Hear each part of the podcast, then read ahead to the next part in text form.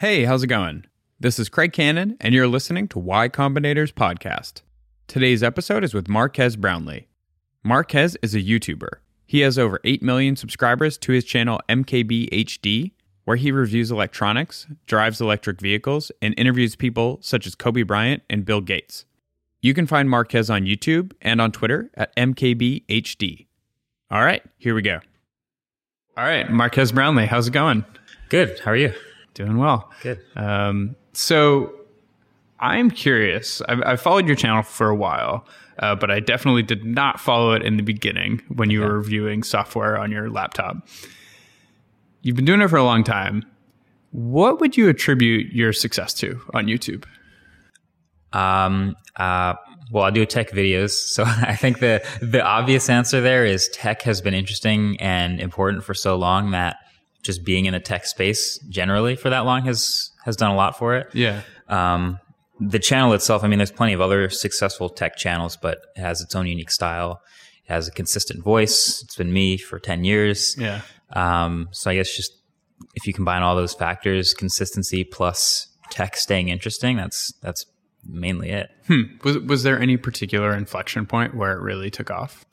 No, I get asked that a lot about like, you know, can I point to a certain video or date or month or something like what happened to go from like nothing to where it is now but yeah. it's i've I, from to this day i look back and it's mainly just like a you can look at charts even it's just a sort of an upward slope from zero videos to a thousand videos hmm. uh, you know it's obviously when you get to certain points like the reputability is that a word the reputability yeah. of the channel becomes more uh, significant. So you're more likely to subscribe to a, a yeah. tech guy with a million subscribers talking about something you should buy than a guy with a hundred.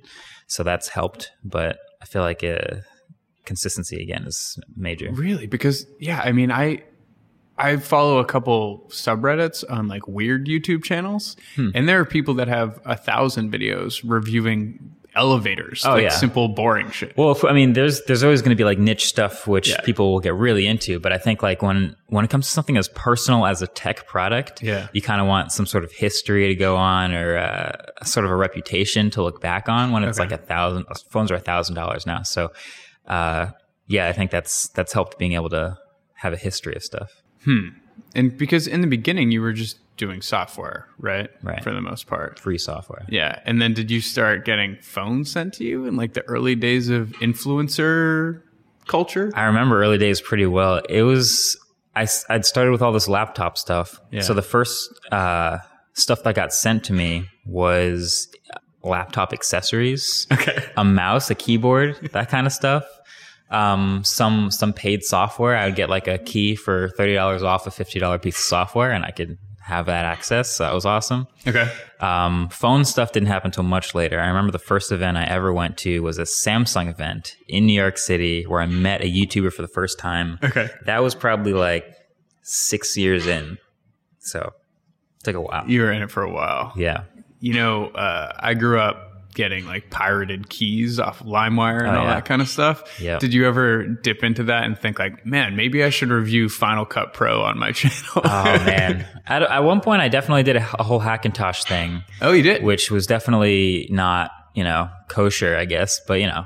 Hackintosh world is a whole world, so I was I was curious about it, and I I, I got into it.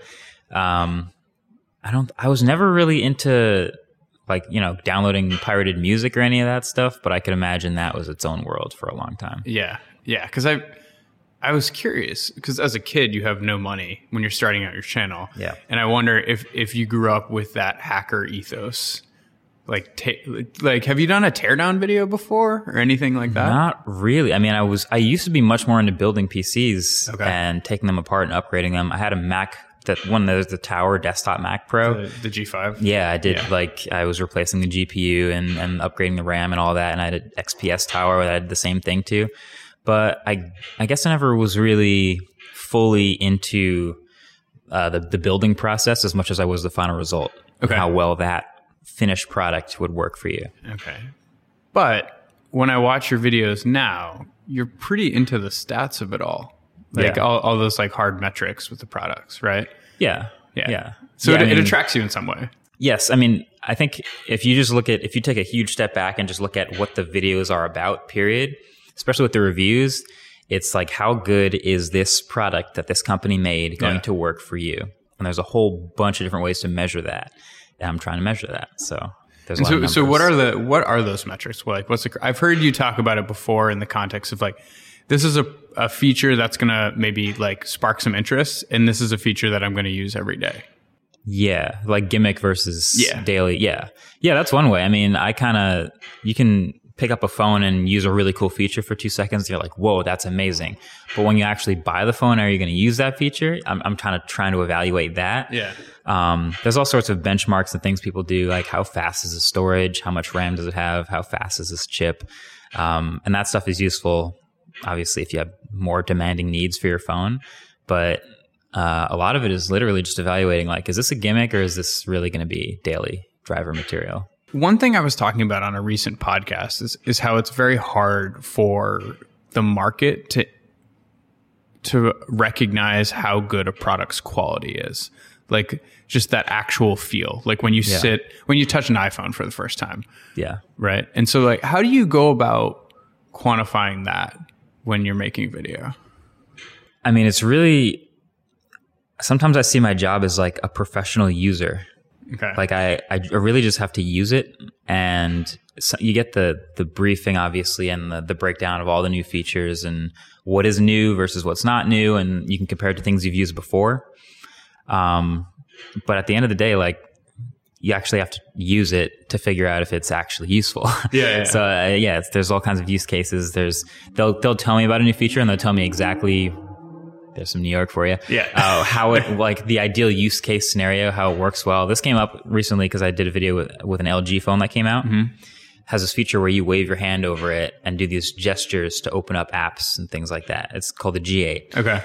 And like on the surface, like this is cool. This is like Yeah, future yeah. type stuff. Yeah. But then you actually use it and you're like, all right.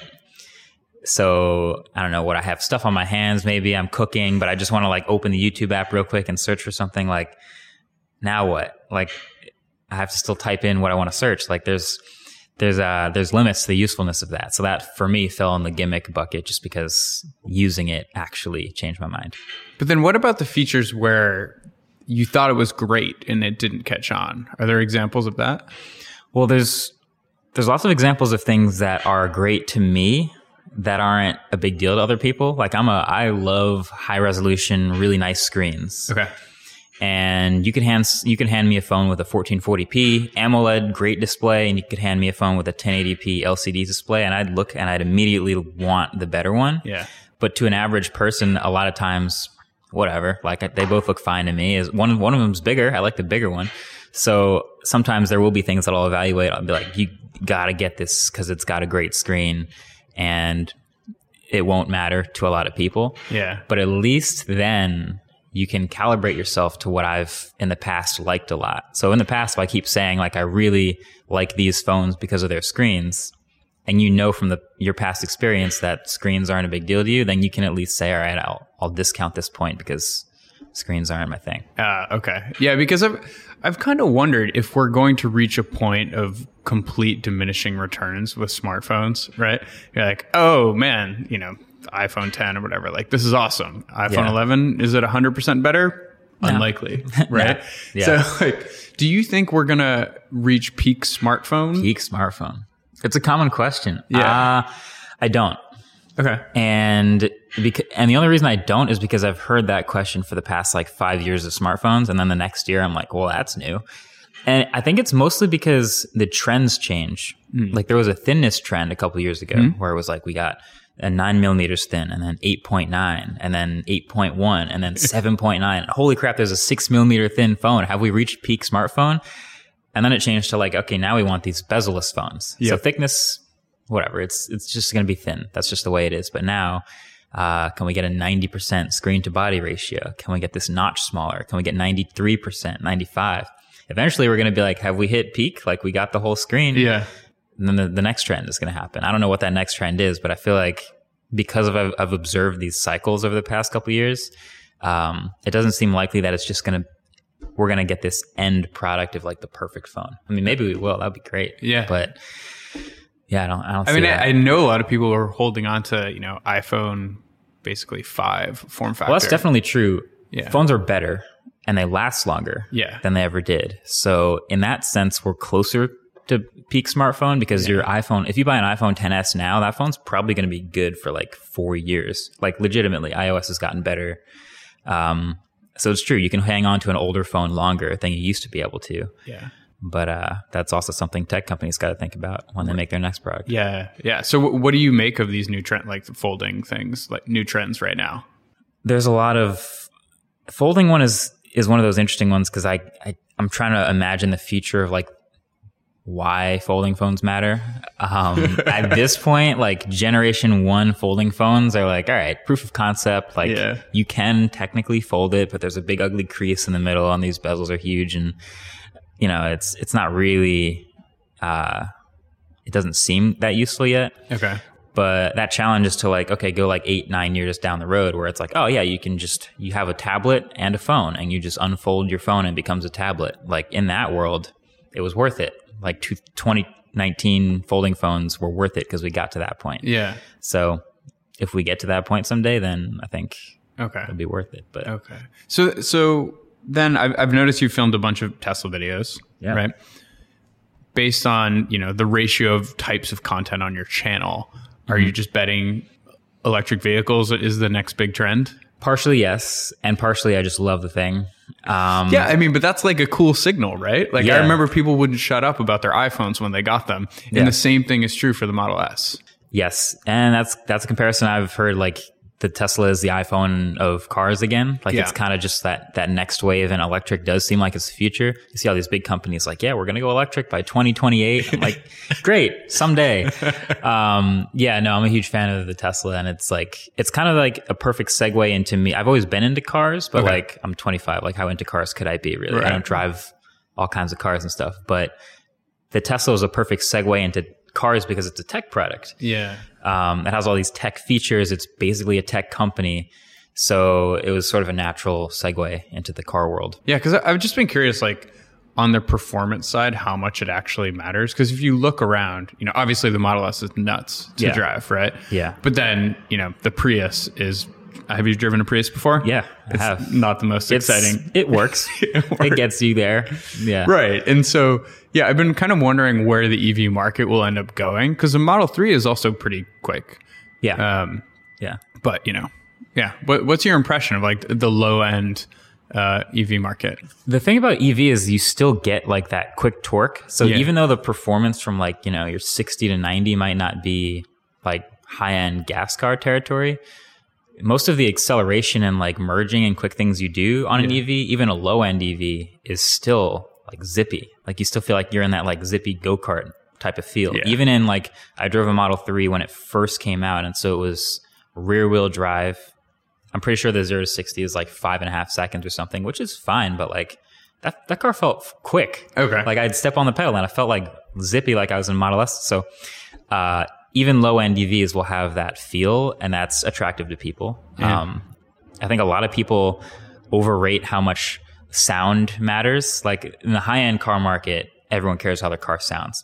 But for you know ninety percent of people who are just You mean like interior or the actual engine sound? yeah, the engine sound. Okay. Like when I hit the pedal, I want to hear it working for me. Like that's a, a common like resistance to the EVs. So, uh, but yeah, I think for like 90% of people or taxis or just commuter vans or just basic transportation, like silence is great. Huh. And in terms of uh, features within the car?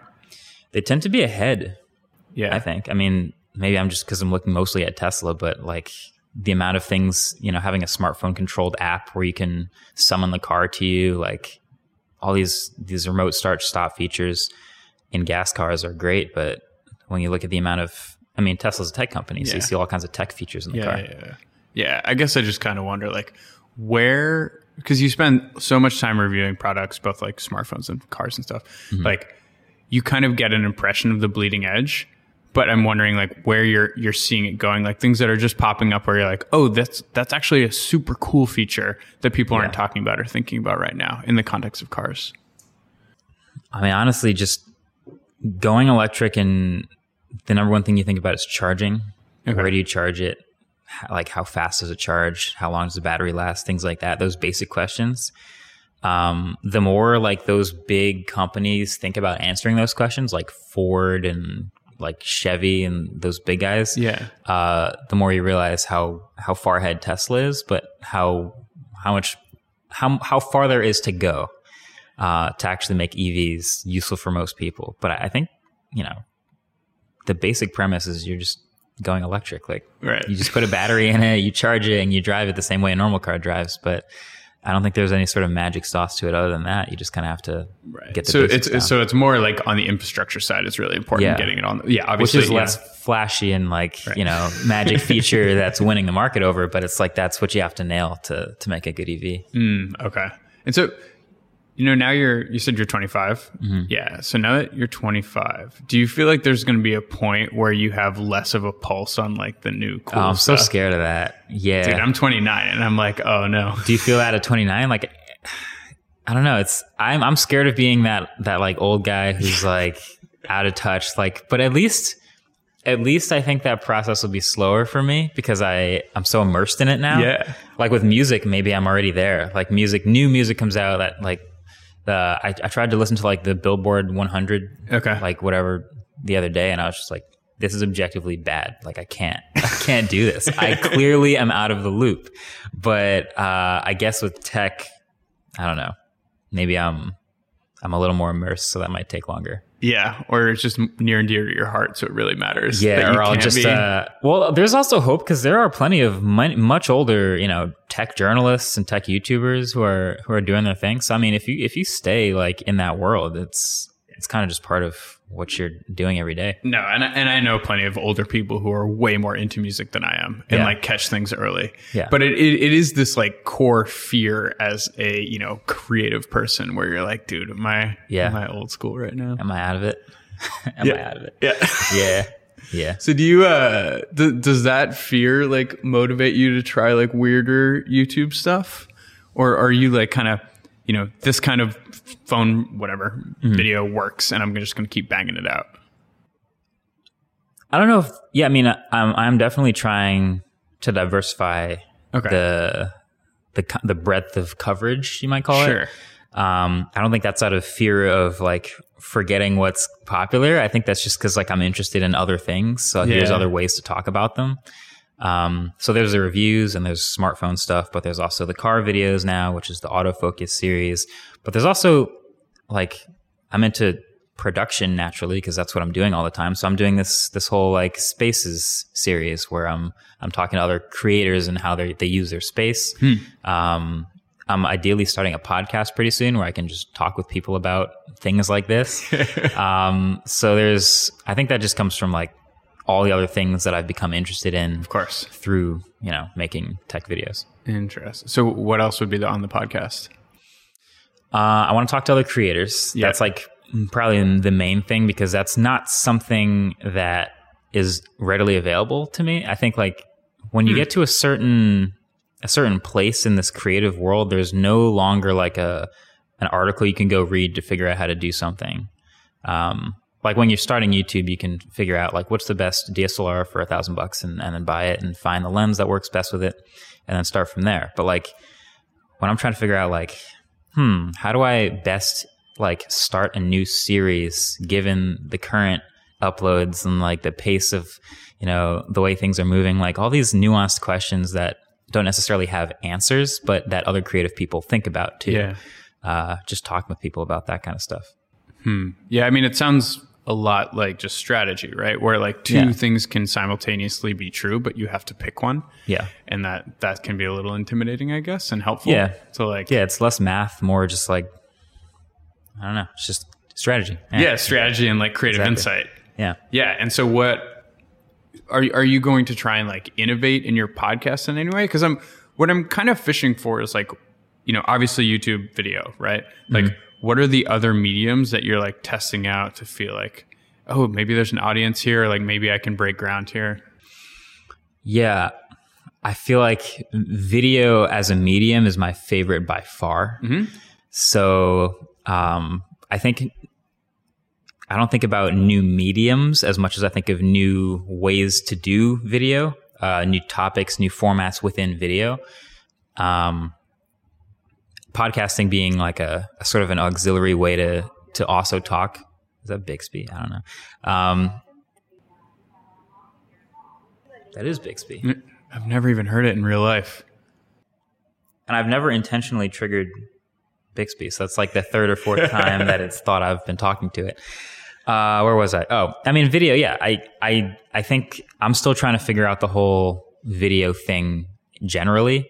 Um, and that might be a battle I never win, but I feel like that's that's going to be taking up most of my time is is doing different types of videos. Okay.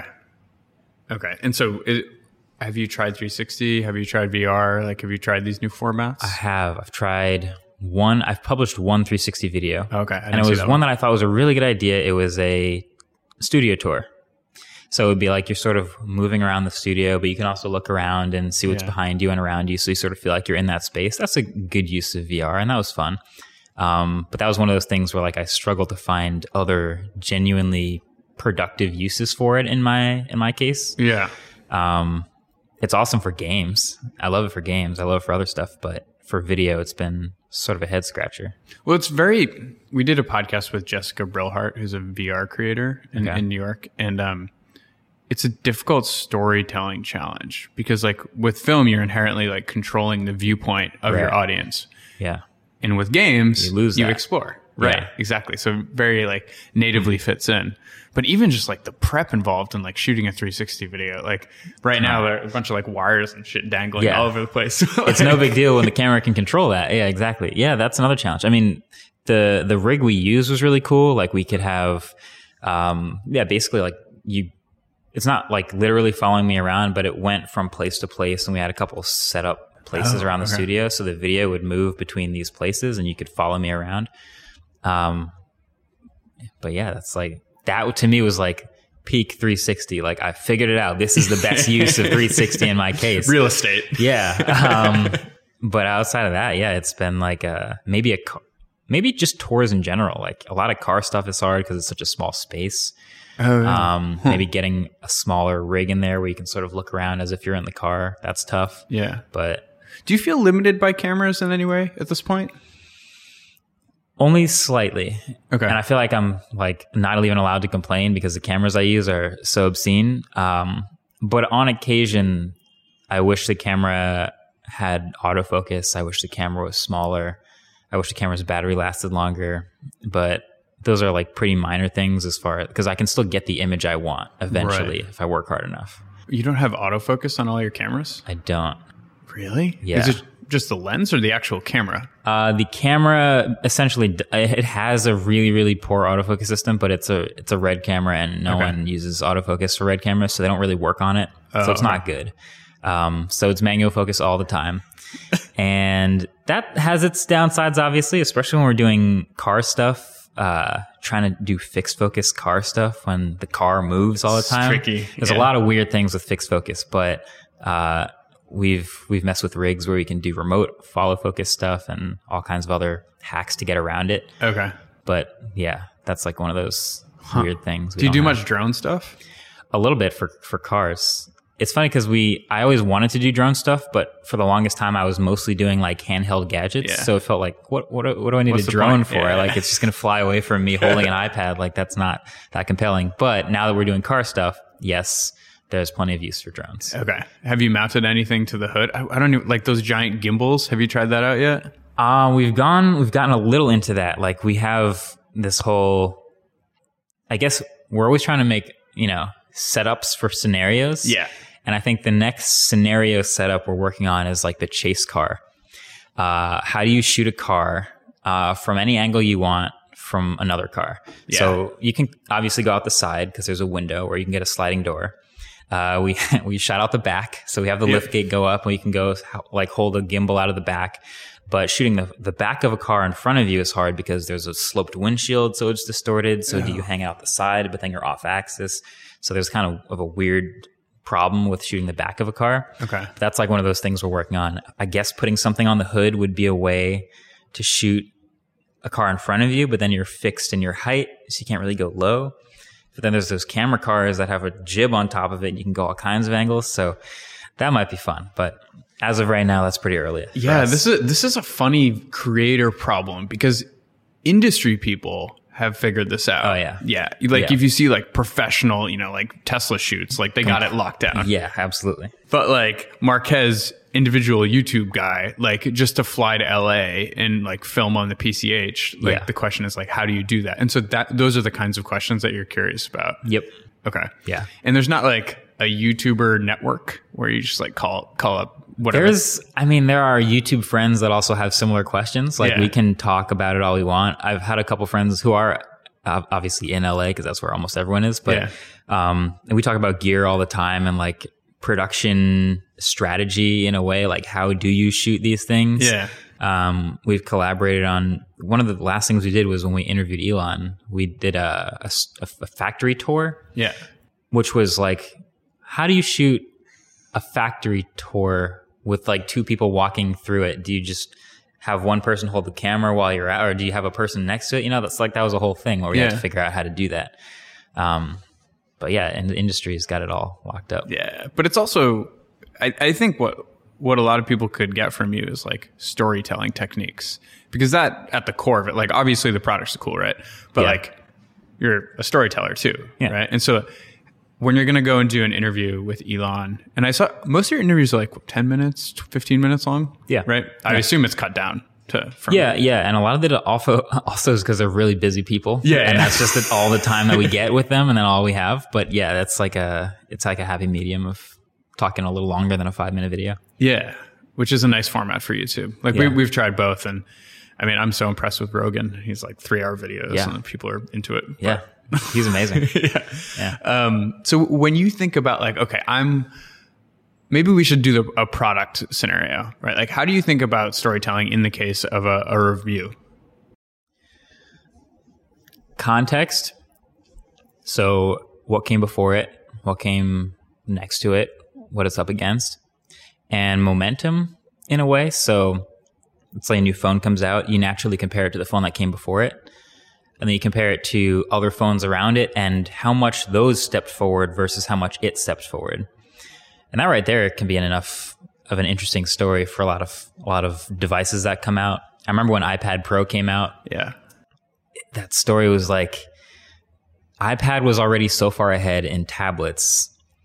And then iPad Pro took a massive step forward versus the last iPad. Like this is obscene how how much like there is no other thirteen hundred dollar tablet I would even consider. Like that's alone in its category, which is really fascinating.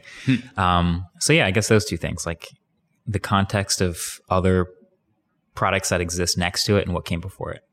Okay. And when it comes to storytelling of you as a person, like expanding it, you know, like all the gross words, like personal brand and all that Yeah. stuff, uh, where do you go? Like, how do you tell your story, and then how do you fit in what your future plans and hopes are? I guess I kind of I do less of that because I consider tech the star of the show. Okay. Um, I think I, I do inject my own personal humor or perspective on occasion just because it's it's fun, Yeah. keeps it interesting, um, and that's its own challenge. But I've always considered tech the star of the show, and in any way I can, I try to make that the main story. Interesting. Yeah. And so that will just continue to drive future projects for you. Yeah, I mean uh, the the one string that ties everything together is it's coming from me, so it's always the same perspective. So like when you see a new car video, uh, like with Top Gear, for example, you know that guy's driven these cars before, so he's going to think of it in the context of all those other cars. Okay. So when I do a car video, you know I'm going to compare it to the other four or five cars I've driven, Yeah. which are electric. So like that's that's the difference between you know a car video from me and someone else. But at the end of the day, the car Is the thing. is the thing. Like that's what I'm I'm talking about and sharing with Hmm. people. Um, but I I guess I'm probably underweighting how important my own personal voice is, but I, I really try to make the tech the the star of the show. Well, I think it's it's the focus in your video. I appreciate the modesty, but like there are you know, I don't know how many million YouTube channels of people reviewing phones. True, true, very true. So you stood out in some way. Uh, so you got like a hundred plus questions from Twitter. Uh, Sure. I want to answer some of them. We're gonna skip the the middle initial for, for 10 million subscribers. Yes, yes, yes, of course. Um, but there are a lot of best practices around YouTube. Uh, you may have answered these before, but uh, Marco Castro asked, "What advice do you have for new creators on YouTube?" new creators. Uh, new creators being pretty broad because you can be a new creator in, in tech or a comedy Yeah. or a new photographer. Or, you know, there's all kinds of new creators. But on YouTube, generally, like if I was starting over today, Yeah, um, I would kind of do a lot of what I'm doing now, which is like you take your inspiration from other places, but you always have to come back to your own voice and your own perspective. Don't try to be something else that already exists, or there won't be any reason to watch it. It already exists. Um, so find your own new angle, your own new voice, uh, your own new way of showing or or talking about things yeah. and and then get started. And a lot of it just comes to luck and YouTube's kind of saturated. Yeah, Yeah, cons- yeah. the consistency is very important. When when do you think you found your voice as a creator? I think super early. Really? I've, I've always been like, I want crispy video. I want high quality. I, I know what I want. Like, I think that came at the very beginning. Even when I was, oh man, doing these tutorial videos. yeah, I watched are- a couple. They're fun. Oh God. Yeah. I'm sorry. Um, no, it's I love going. Like you went through puberty on YouTube. essentially yeah um, yeah there's all these i did all these tutorial videos which are just screencasts so it's just my screen and a mouse moving and i was obsessed with getting the highest frame rate possible and the smoothest motion blur of my cursor on the screen in a like that it's so stupid but like i've always wanted that production to facilitate the story as as best as possible. I want the quality to be like as realistic as it can be so that it's not a distraction. Yeah, and that's still the way it is. Like I, I my produ- the whole almost like shtick is like overproduced, like really filming it on a cam is a lot. exactly, yeah, overly realistic, but to the point where like if you look at this video on your screen, you'll feel the closest to to Yeah. actually holding it in real life. Like that's the goal. So I think that I don't know if that's my voice or just my style, but I found that to be a priority pretty early. Well, I think it's kind of a combination, right? Because you both you have your taste, which I think the world has decided is good. Sure. And yeah, and then just your like hardened opinion that this is going to be super high quality, Right. right? And so, did you grow up with these like values given to you, or is it a personal thing you just were born with? Uh, I guess it must have been instilled in me in some way. I mean, I've always been into tech and, and tech has always had a, like an emphasis on like, we're the best, we're the highest but that quality. like hardcore, like this is the highest quality mentality. That's a great question. I guess, I guess it's just what I decided I wanted at some point. um, I never really thought about that. It's, it's just, it seems like it would be everyone's goal when I think about it. Like striving for the highest quality production. Uh, it was a no brainer to me. And I guess it's when you end up in the position where you're able to, you know, use really high end equipment and like you can make more of what you want because of the position you're in Yeah. it's even more of a no brainer um, because the barrier is lower. But I guess, yeah, that that challenge to to make like the, the perfect video is like so the air quotes for audio listeners like that's that's always probably going to be a, a moving goalpost. yeah, you're always reaching for it and it's always slipping away. But there's something innate in you, right? And I think in, in a lot of people who are maybe I wouldn't go so far as always calling people perfectionists, but to like mm-hmm. want to do it over again and over again and over again until it's just right. And That's a thing. That's a thing that creators have to overcome, and that a lot of times you don't want to. Like if you end up like I, I would consider myself borderline like perfectionist in some stuff. I remember doing like SAT stuff where it was like, okay, you have to write this essay, and you're gonna get the topic, and like Yeah. you have to write it right then. Be like, I want to think about this for a couple days before I actually put a pen to paper, and like you just have to spit out three pages, and hopefully it's good enough. Like that's kind of the way YouTube is. Like a new phone just came out, go. Like you don't get to sit on this for a while. Like you you form the best thing you can, and if it's ninety five percent there and it's done, that's better than ninety nine percent there and still working on it. Uh, that's a that's a barrier for me. Like I wish I could take more time with a lot of stuff. Uh, but tech just moves fast, so you just kind of have to evolve your your production and ideally make the best thing you can. And do you do you follow your your listeners? Do you follow your gut when it comes to making choices? Like, is there is there like a data driven approach to what kind of videos you're making? Mm, no, it's I'd say it's almost no data at all. It's I mean you get you get you get the yeah you get you get comments of, of, people who are like this part of the video was cool I enjoyed that or or like uh you you could have spent more time on I wish you'd gone into this more or uh, I was wondering about this and I'm glad you addressed it like certain things like that. Okay. Um, where and I guess the only data it comes down to is like I made a six minute video on this phone, but I left out these three things. I wonder if an eight minute video would have been watchable. Like knowing, yeah. you know, all the other things that go into YouTube and retention and, and how long people watch and the yeah. attention span of the internet. Um, I guess that's all data, but at the end of the day, I'm just like, I guess, yeah, I probably could have included that. Or maybe I didn't have to go into that much detail about this new camera. It's almost the same as last year. Yeah. Like that kind of stuff. Wow, a 12 minute video could have been nine minutes and said almost the same thing. Um, information density is my, my like writing challenge. I'm trying to fit as much uh, structurally sound information that's like followable to most people as possible uh, which in tech is I don't know if that's more or less of a challenge. Probably more.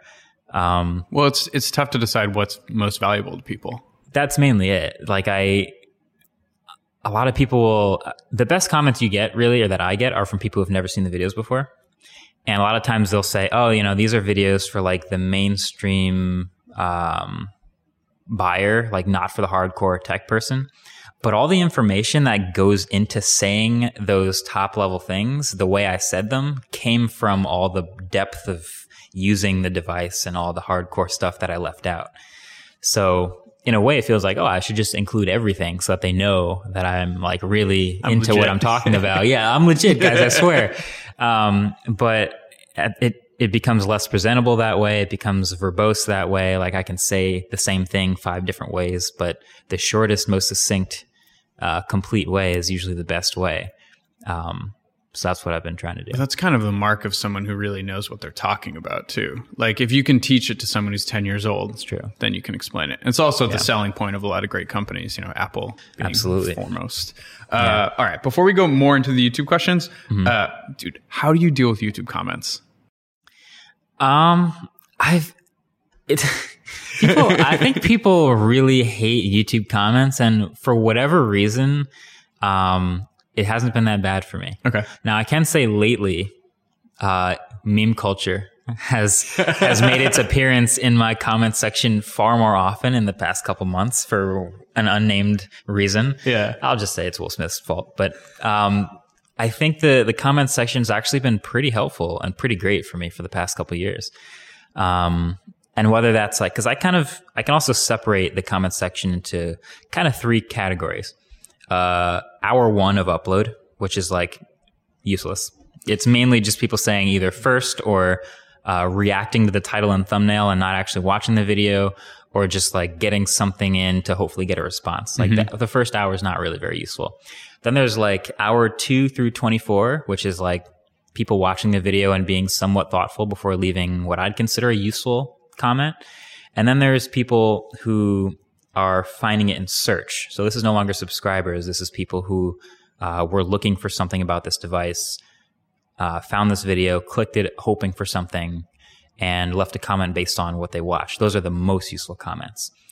Um, so if you can divide that, like if all you're reading is the first three hours of comments, you're like, this is useless. I hate YouTube comments. Yeah. But if you can sort of s- stitch those out into like what's coming from what audience, then it can actually be somewhat productive. I think for huh. me. Yeah, I always I always struggle with the personal attacks.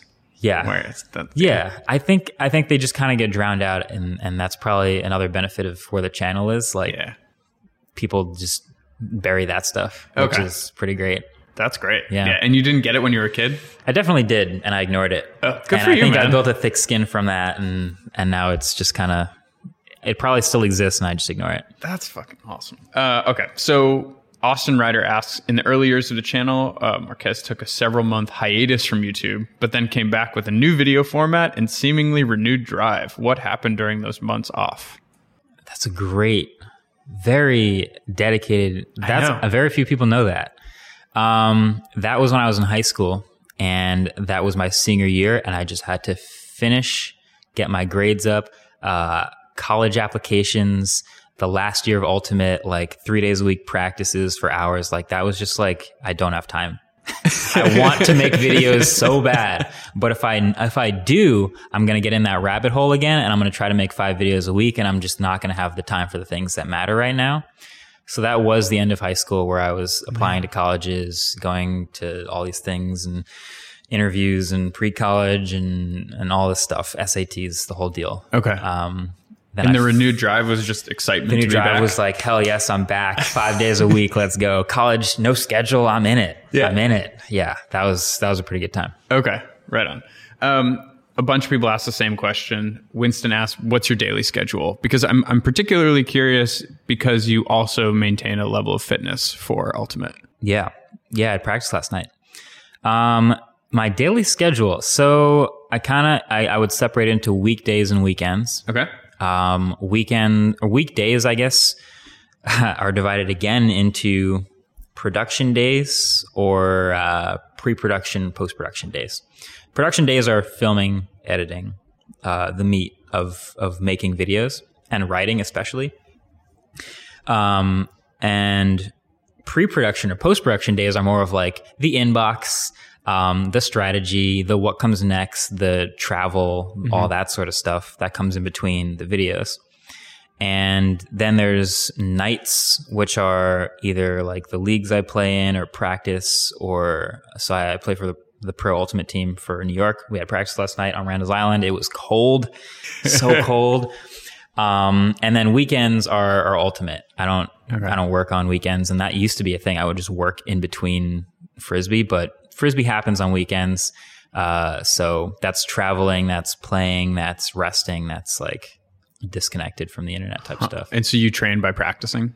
Yes. There's no like other regiment I have a gym in my basement. I like ask ask anyone who's like around me a lot. I'm usually there at night. Oh, okay. Um, but as far as like like playing a lot, that's kind of the best training you can get. So Yeah. That's where I spend a lot of time. And so in your gym, what are you, doing? Squats? What are you doing? uh, I have a bike, I have the treadmill, but then I have a lot of free weights. I believe in free weights. I don't have that many machines, so it's mostly just yeah the the dumbbells and the I don't even know the the, the bar is called that. Oh, parallel stand- bars? No, you're standing in it, and it's It's just, just, I don't uh, know. to do dips and stuff. uh, to do squats or to do uh, dang, I don't know the names of any Like a things. deadlift, like one of those. Yeah, like a deadlift. Oh, but I don't know oh, what the that, bar is called. Hexagon thing. Yes, that thing. Does it have a name? So it's like a dead. Uh, I'm sure it does. Probably has a name. Let's call it a hex bar. Hex bar. Yeah, not? you got a hex bar. Yeah, sure. Got some plates. so yeah, that's that's like some of the time, but then eventually you you just have to throw. And I don't want to get into like ultimate advice, but like I saw you you, have, a, a you have a scar on your hand. Is that ultimate related? that is ultimate related. I in college uh, went to go lay out to get a defensive play, and I on the turf skidded forward and snapped my finger in half. So I had uh, I got a little plate and, and screws in there now. Fix that bone. Strongest bone in my body now. Reinforced. That's great. Yeah, I got Yeah. uh, screws in my shoulder. I feel the same way. Yeah, yeah. Uh, all right. Ahmad Khan asks Are there any problems that you see or face that you really wish engineers or developers would solve? Hmm. Engineers and developers. I mean, we're kind of on it.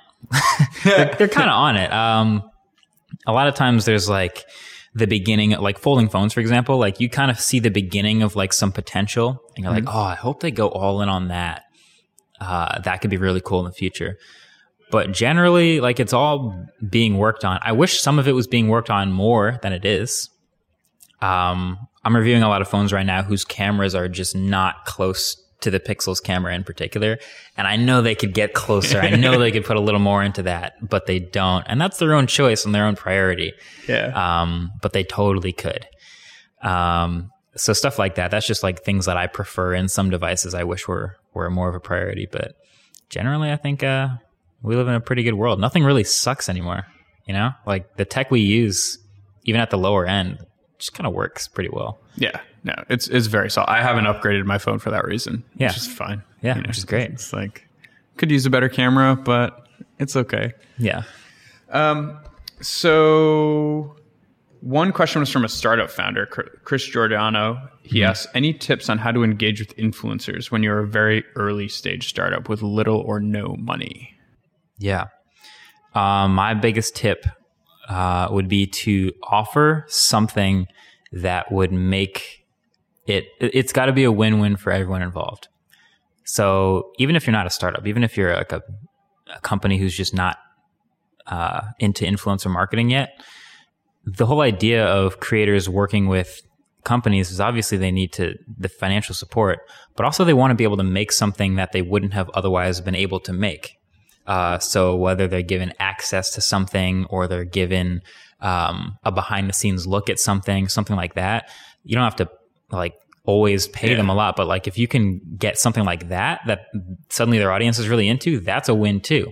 So if that's a win for the audience because they got a better video, that's a win for the creator because they could make something better that their audience now gets to see, and that's a win for the company involved because now your your stuff is in front of a new audience. Um, so even if you don't have the financial means to just dive right into paying for ads, um, you can always offer something that can make a video better. And if you do like, I also, I also notice a lot that not a lot of research is done. They kind of just have like this list of tech channels and they just sort of They just blanket, blanket yeah. carpet everyone the same email. Um, but if you really want to work with a certain creator for a certain reason, make that clear. Like that, like you've watched their videos and you notice a theme, uh, and you think there's some potential for a, a, Yeah. a building on something there that's worth expounding upon. So, in, in addition to this kind of influencer marketing, Mm-hmm. where do you see the future of individual creators supporting themselves as business going? We get this question most often in relation to podcasts. Right. Like, how are people going to monetize? It's But- even shakier on YouTube, especially lately, just sort of because of where we're at. And I get it. Um, the easy answer is just just be PC and be super clean and and never never push any buttons. But like at a certain point, that's not where you want to be. You kind of want to be able to explore and and do different things. Yeah. Um, so you you have to diversify your income. That's the simple answer. So at this point, I can use myself as as an example. Um, the channel obviously has ads on it, and that's been one version of income as an independent creator. There's also uh, something called affiliate income, where you you talk about products a lot. You might as well share uh, the availability to buy those products. So Amazon has an affiliate system, B&H has an affiliate system. Um, there's also a merch store. This is something not every creator can do, but if you can, why not? Um, I very recently, super late, got into it, but like trying to make uh, a sort of people ask me all the time what sweatshirt I was wearing in videos. So I figured I might as well offer a sweatshirt at some point. um, you can you can you can turn that into sort of a fashion brand, if you will, um, and and just having different different ways of of supporting the same thing when, Yeah. they all sort of point back to the same thing. What about those paid subscriptions or even Oh yeah, Patreon the, so yeah, the Patreon. So at a certain point, you can ask um, dedicated viewers who really want to support what you do directly if they want to contribute more. Um, oftentimes, they won't have a problem with that if they really like your work, or if your work isn't uh, common. I think a lot of times, if they feel like they can just find what you're doing somewhere else, then there's no reason for them to stick around or pay for it. But if what you do is like less frequent, or it's really high effort, or it's not something that that they're going to find somewhere else, Yeah. and that'll come from you working on your craft really long time, uh, then oftentimes they'll have no problem deciding they want to help you out. Cool. And, and when it comes to you, now that you're a pretty successful channel, what do those ratios look like? Do you know off the top of your head? Yeah, I would say the I'm still at a point where like the YouTube ads are probably 40, 40 to 50%. Um, the I don't do a whole lot of sponsored stuff. Okay. If I did, that number would be much higher, but I think right now sponsored stuff is probably about 20%. So 40, 20, and then affiliate stuff being another 10. So we're at like what, 70 now? So I guess yeah, YouTube ads is probably bigger. YouTube ads is probably 50% of hmm. of what the the streams look like. Hmm. So you think your biggest problem right now as a creator is like figuring out how to do these more difficult things? Yeah. Yeah. I mean, I, I okay. I'm still on that quest of production. Like, I know my videos can be better. Like there, there's yeah. still always a gap between like a great YouTube video and a movie. Of course. Like everyone can tell a YouTube video from a movie and everything. But like I, ideally that like seamless like production where I can tell the story I want, show what I want to show, uh, and not have any barriers in the way far as production, that would be ideal. That's probably my biggest challenge. And then one of those like I feel like an octopus like chopping off one of my arms and handing it to someone, but like having other people who can edit, having other people who can do set design, uh, and can contribute on things that I'm I'm doing eight things at once. I yeah. wish someone else could take the load off me. That kind of stuff is also a challenge for me right now. But that's something I'm working on too. That's interesting. All right. So I guess my last question for you then, man, sure. is uh your long your long term goal. Like what are you shooting for in 10, 15 years? Well, 10 years. I'll be 35 over the hill. Yeah, man. Wow. No longer relevant.